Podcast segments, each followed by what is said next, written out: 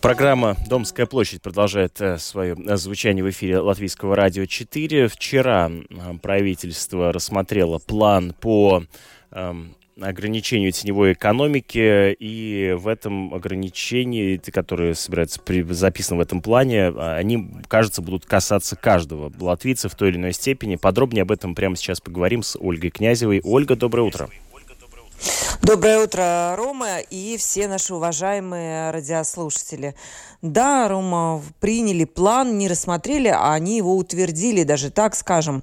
И вот каков юридический статус этого документа? Он как будто определяет такие план действий на ближайшие годы. И все те 50 мероприятий, которые должны снизить нашу теневую экономику, будут распределены по соответствующим законам в виде каких-то изменений, да? План – это просто направление, в какую сторону будут двигаться изменения законов в течение ближайших, наверное, этого года как минимум и ближайших лет. Что нам ждать? Что там есть такое интересное? Да, там есть много и специфических мероприятий, которые касаются, например, отрасли строительства, каких-то других отраслей. Там очень точечно есть какие-то мероприятия, которые, например, призваны уменьшить теневую экономику в строительстве. Но есть и вещи, которые касаются населения, простых людей, получающих заработную плату, которые где-то работают на оплачиваемой работе. Чего нам ждать? Во-первых, всеобщее декларирование доходов населения определено как цель, которую будут развивать, будут изучать и в течение 2 лет, возможно, будут вводить. Казалось бы, у простого слушателя, может, возникнет вопрос. Вот сейчас же мы тоже подаем налоговые декларации с 1 марта, скоро этот срок подойдет, если хотим вернуть налоги. И еще, да, касается это не только тех, кто хочет, например, за какие-то медицинские услуги вернуть переплаченный налог, но и если по итогам года образовалась некая разница, например, либо мы должны бюджету, либо он нам должен, и тогда тоже нужно подавать налоговую декларацию. Сколько таких людей? 800 тысяч человек. Кажется, что много, но оказывается...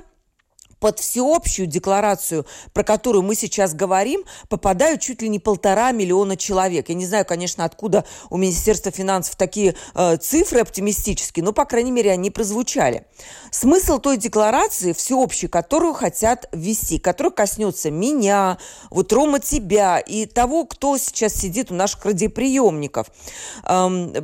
Что хотят добиться? Как сказала Шираденс, цель состоит в том, чтобы можно было сказать: вот эти мои доходы, больше нет никаких, и я заплатил с них налоги.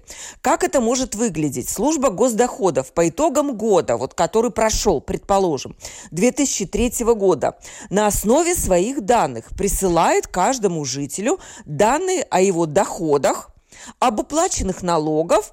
И я, получив свою эту табличку конкретно, что Ольга Князева заплатила столько-то налогов и получила с работы на радио такой-то доход, должна с этим согласиться, подтвердить, что да, дорогая служба госдоходов, все правильно. И тогда служба госдоходов получает те данные, от которых она дальше будет плясать. И не дай бог у меня обнаружатся какие-то расходы, вдруг где-то так появятся, или доходы, которые не учтенные, от чего-то, да, которых нет в этой декларации. Что тогда будет? Понятно, что ничего хорошего не будет. Это примерно так выглядит принцип всеобщей декларации, о котором все сейчас говорят, но, может быть, не до конца понимают, что это такое. Что еще есть, Рома, интересного в этом плане? Открываем часть плана под названием «Ограничение оборота наличных денег». Уже слышится так, не очень себе. Что это значит? Будут стараться, чтобы работодатели выплачивали заработную плату только безналичными платежами.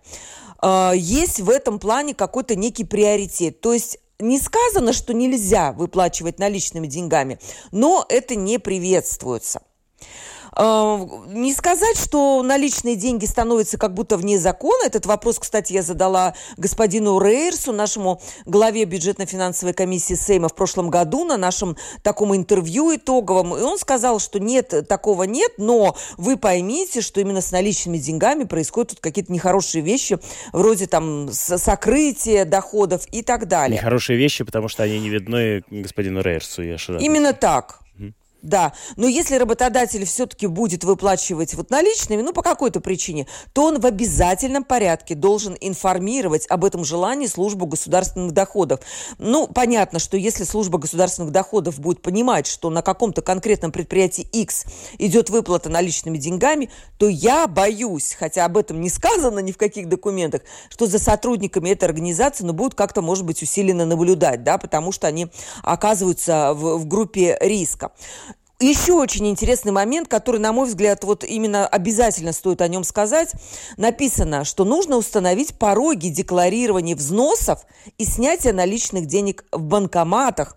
И простыми словами это означает то, что если сейчас такой порог тоже есть, не сказать, что можно любую сумму класть в банкомат и снимать, и об этом никто ничего не знает. Он есть, но он очень высокий, 7 000 евро. А будет этот порог снижен до минимальной заработной платы. Все, что выше минималки, попадает в поле зрения банков, и они обязаны будут сообщать, как в случае, если вы забираете со своего счета 700 евро, там 701, и кладете куда-то дома себе под подушку, так и кладете наличные деньги на свой счет. Ну, понятно, что за такими людьми тоже как-то будут надзирать. Я уж не знаю, как это СГД будет дальше комментировать, потому что этот план только принят. И хотелось бы услышать какие-то, ну, некие комментарии, как это будет работать на практике. Но банки, да, они будут обязаны еще больше сообщать о своем населении, тех сведений, которые они знают. Ольга, ну вот каждая из этих инициатив, вот я понимаю, да? тут их очень много, но я вот это спросила, как они будут это делать, а ты можешь немножко прокомментировать, зачем? То есть насколько это все эффективно будет действительно бороться с теневой экономикой? И здесь, кажется, такая вот логика, нам надо, так сказать, выжать из каждого. Но да, это неучтенная наличность. То есть смотри, получается, если человек вдруг кладет на свой счет 701 евро, потом еще 701 евро, еще. А у него, вот по данным службы госдоходов, вообще-то, не знаю, там нет таких доходов. Но однозначно, что у такого человека просто спросят, откуда у вас, товарищ, деньги. Да, он может там объяснить, что вот мне дали, там, я не знаю, друг дал, или вот я, не знаю, там откуда-то там занял, или еще что-то. Но однозначно такие сделки, или есть же такая вещь, как личный аудит. И такого человека можно вполне будет подвергнуть какому-то личному аудиту и, ну, следить за его доходами и расходами. То, что касается, например, вот получила я зарплату на радио, да, и пошла вот сняла 800 евро, предположим, для каких-то целей положила дома. Но как бы считается, что это тоже рискованная сделка. Почему? Потому что я таким образом могу где-то расплатиться за какие-то товары, услуги, которые, ну, тоже не находятся в поле зрения службы госдоходов. И, кстати, вот что интересно, например, в строительстве там нужно будет тоже больше всего доказывать. Если человек строит частный дом какой-то, то ведь можно рассчитываться с какими-то рабочими, ну, вот так вот, как бы, ну, без налогов, да. И вот такие вещи тоже прописаны в этой службе, в этом документе, и за ними тоже будут надзирать. И, кстати, надо будет предоставлять отчетность о том, что при расчете за услуги по строительству дома вы использовали безналичный расчет. То есть там очень много интересных вещей, но я вижу, что время у нас нету уже, Ром. Я обязуюсь этот план, безусловно, мы обязательно продолжим обсуждать, потому что, да, ну, будем надеяться, что да, мы с нашими с тобой вкладами и значит, работой с банкоматом не сокрушим латвийскую экономику.